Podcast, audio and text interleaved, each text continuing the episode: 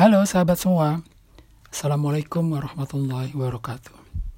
Kita kembali bertemu di dalam podcast Jurnal Quran, kajian Quran singkat, ringan, dan mengena. Kali ini kita akan membahas surat Al-Fatihah. Kita akan bahas tiga hal kandungan dari surat ini. Yang pertama mengenai struktur surat, kedua Ar-Rahman Ar-Rahim, dan yang ketiga adalah Sirotol Mustaqim. Pertama, kita perhatikan struktur susunan ayatnya. Surat ini terdiri dari tujuh ayat, yang kalau diperhatikan ternyata terbagi menjadi tiga bagian. Bagian awal dari ayat pertama sampai ayat keempat. Ayat pertama, Bismillahirrahmanirrahim. Dengan nama Allah yang maha pengasih dan maha penyayang.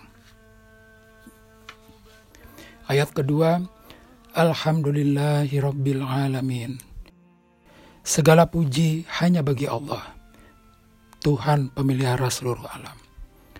Ayat ketiga, Ar-Rahmanir yang maha pengasih dan maha penyayang. Ayat keempat, Maliki Yaumiddin, pemilik hari pembalasan. Bagian awal ini membahas mengenai Allah, sebagai Tuhan pemelihara alam semesta yang maha pengasih dan maha penyayang dan yang kekuasaannya melampaui batasan ruang dan waktu.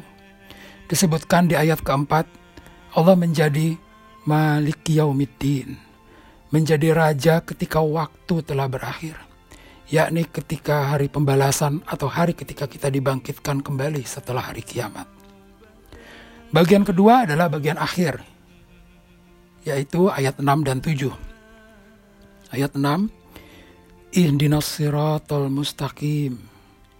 Bimbinglah kami ke jalan yang lurus. Ayat 7, Siratal ladzina an'amta alaihim. Yaitu jalan orang-orang yang telah engkau anugerahkan nikmat kepada mereka. Ghairil maghdubi alaihim. Bukan jalan mereka yang dimurkai. Waladdallin bukan pula jalan orang-orang yang sesat. Bagian ini membahas mengenai kita sebagai hamba Allah yang memohon atas bimbingan Tuhan yang memelihara seluruh alam. Baru kemudian bagian tengah yang menjadi jembatan antara bagian awal dengan bagian akhir, yakni ayat kelima. Iya karena budu wa iya karena stain. Hanya kepadamu lah kami mengabdi dan hanya kepadamu kami memohon pertolongan. Bagian ini merupakan ikrar kita sebagai hamba, bahwa hanya Allah lah Tuhan yang disembah, serta hanya Allah lah Tuhan tempat kita memohon pertolongan. Jadi, rekan-rekan sahabat semua, dengan susunan ayat ini, Allah seakan hendak berpesan agar kita menjadi manusia yang mau merendahkan diri di hadapan Allah Subhanahu wa taala.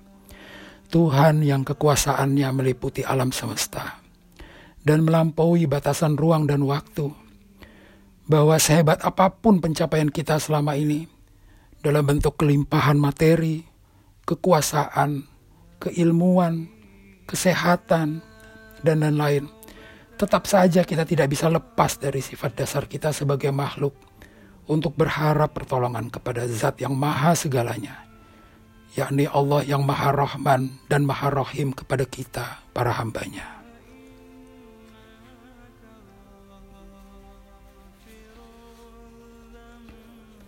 Bahasan kedua, menarik kita perhatikan sifat Allah Ar-Rahman Ar-Rahim. Mengapa dua sifat Allah ini diulang dua kali? Mengapa pula yang disebut adalah Ar-Rahman dan Ar-Rahim ini?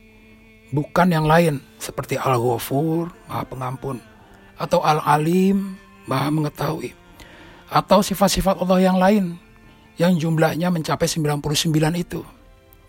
Dan mengapa ucapan Bismillahirrahmanirrahim diulang sebanyak 114 kali di awal hampir setiap surat di dalam Al-Quran. Di sini Allah seakan hendak bertutur kepada kita bahwa sifatnya itulah yang dominan.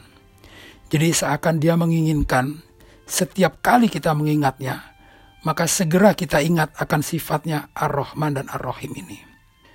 Dia yang maha pengasih dan maha penyayang kepada hambanya, menginginkan kita tidak mudah putus harapan karena banyak berdosa. Dia berikan karunia kepada seluruh makhluknya, dari udara untuk bernafas, makanan, tempat tinggal, pakaian, keturunan, dan lain-lain.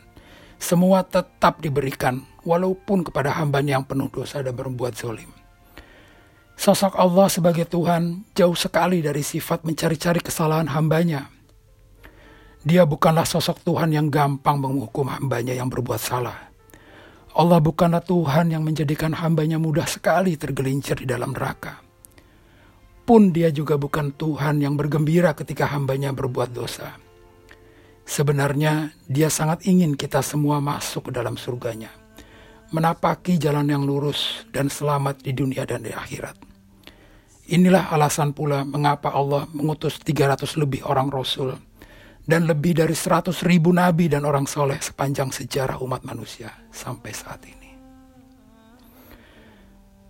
Rekan-rekan semua, untuk mulai berbuat baik, untuk mulai beribadah, jangan menunggu diri kita menjadi suci dari dosa dahulu. Jangan pula menunggu sampai ilmu agama kita cukup atau menunggu sampai kita bisa lancar membaca Al-Quran.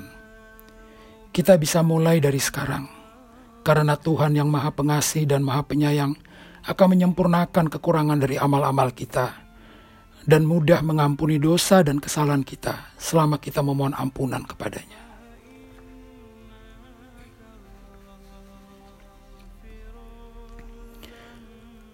Rekan-rekan sahabat sekalian, Hal menarik ketiga adalah sirotol mustaqim.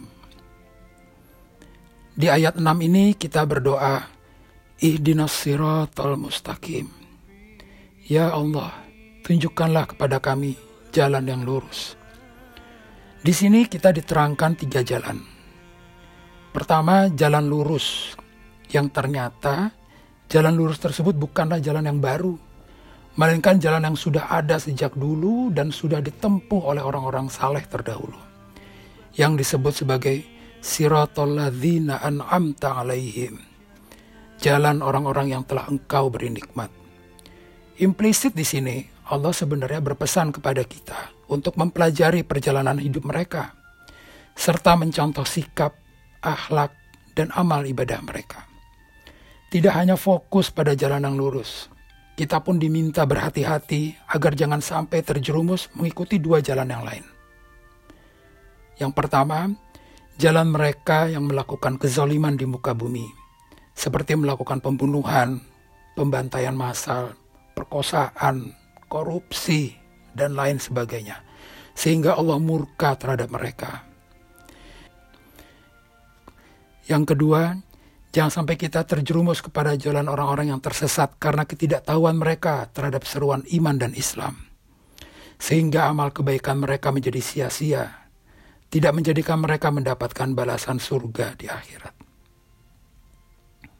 Sahabat sekalian, sebagai ringkasan bahasan kita, ada tiga pesan Allah di dalam surat Al-Fatihah ini. Pesan pertama, bahwa sehebat apa pun pencapaian kita selama ini dalam bentuk kelimpahan materi, kekuasaan, keilmuan, kesehatan, dan lain-lain. Tetap saja kita tidak bisa lepas dari sifat dasar kita sebagai makhluk yang berharap pertolongan kepada zat Tuhan yang maha segalanya dan sangat pengasih penyayang kepada kita. Pesan kedua, untuk mulai berbuat baik untuk mulai beribadah, tidak perlu menunggu diri kita menjadi bersih dari dosa dahulu, atau sampai ilmu agama kita cukup. Kita bisa mulai dari sekarang, karena Allah yang teramat luas kasih sayangnya akan menyempurnakan segala kekurangan dari amal-amal kita, serta berkenan mengampuni dosa dan kesalahan hambanya yang bertaubat. Pesan ketiga, ada tiga jalan Pertama jalan yang lurus, yang ditempuh oleh orang-orang saleh terdahulu. Kedua, jalan orang-orang yang berbuat zolim dan kerusakan. Ketiga, jalan orang-orang yang tersesat. kita fokus pada menapaki jalan yang lurus dan waspada terhadap jalan orang yang zolim dan jalan orang yang tersesat. Sadaqallahul azim. Wallahu alam bisawab. Wassalamualaikum warahmatullahi wabarakatuh.